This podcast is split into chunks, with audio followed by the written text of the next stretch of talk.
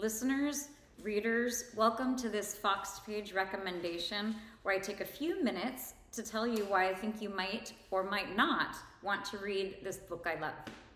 Today we're talking about Foster by Claire Keegan. I am sure if you are a bookstore visitor, which I would imagine most of you are very happily spending time in bookstores, uh, this is one of those ones that you've likely seen. You know, often at the at the checkout they'll have this next to its green and white covered partner.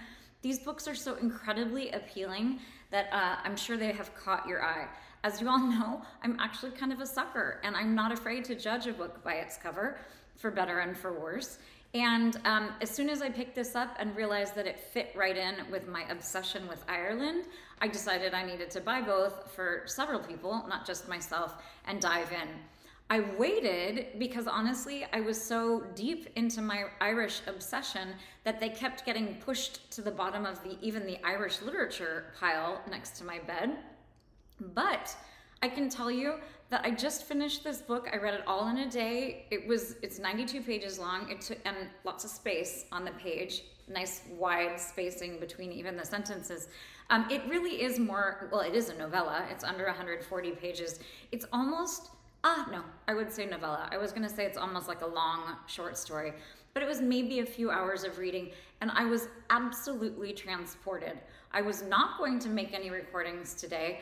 In fact, I was not going to get out of my uh, sweats. And yet, I was so moved and I was so like excited about the idea of, of just telling you a little bit about this book that I took a shower and here I am.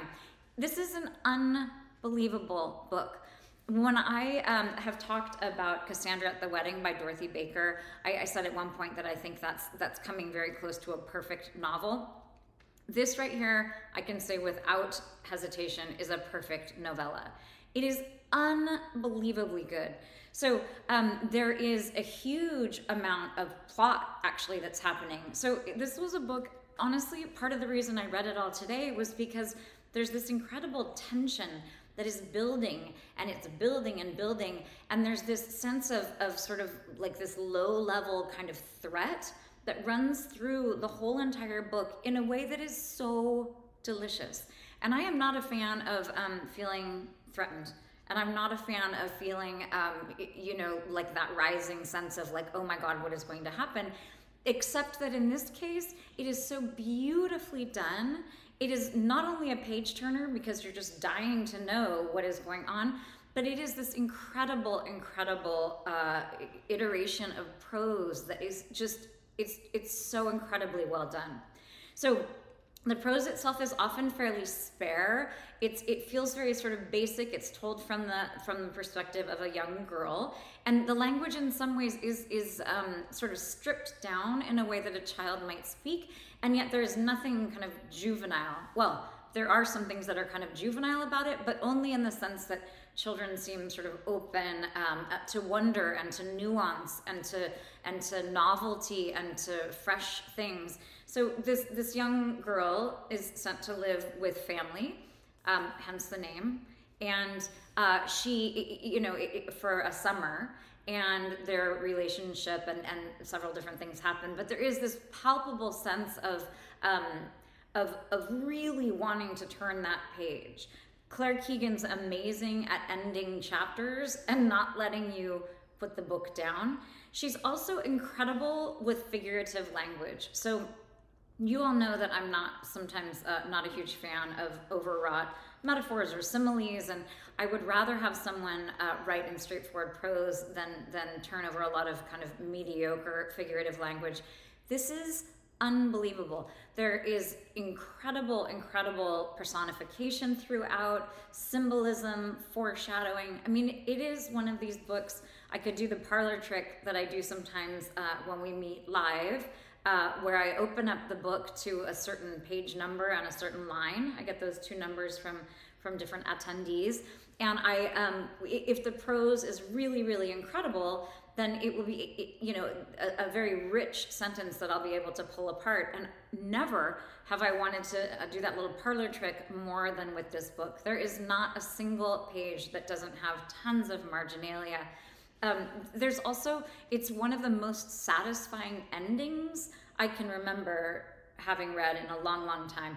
And it's it's a it's an ending that's very well earned. It's it's one that's so satisfying and so uh, just absolutely.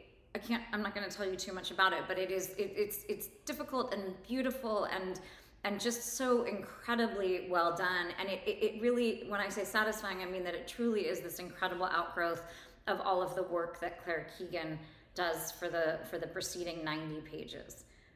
As always, I'm going to go ahead and read two different lines from the novel, the novella.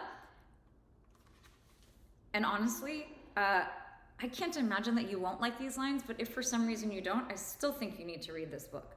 Okay, on page one, right here. Early on a Sunday after First Mass in Clonegal, my father, instead of taking me home, drives deep into Wexford toward the coast where my mother's people came from. Seems simple, seems uh, straightforward, and yet you do get a sense of um, huge changes to come. Okay, and then uh, on page eight, oops, yes, on page eight, right toward the middle here, so her father arrives at the, the home where he is going to leave her, and they are sitting in the kitchen with the couple. The father speaks, and then the, the wife of the couple speaks. The father says, Wouldn't the fields be glad of a sup of rain? Won't we have the rain for long enough? She looks at the wall as though a picture is hanging there, but there is no picture on that wall. Just a big mahogany clock with two hands and a big copper pendulum swinging. My God, you guys. I mean, it's just all I can do to not break that entire sentence down for you, just to, to, to just give a sense of the goodness. But I'm not going to because you will have to listen to the 90 minute lecture to really uh, get all of the goodness, every last little bit out of this. But I cannot recommend it highly enough, whether or not you want to listen to the lecture. Uh, this is an outstanding book. It's also a really good gift. I'm just going to say it for any reader, certainly, um, and and it's just so so appealing. And its companion piece, the green covered one, whose name I cannot remember now, but um, also by Claire Keegan, uh, just absolutely incredible, incredible books. Okay, enjoy. Happy reading.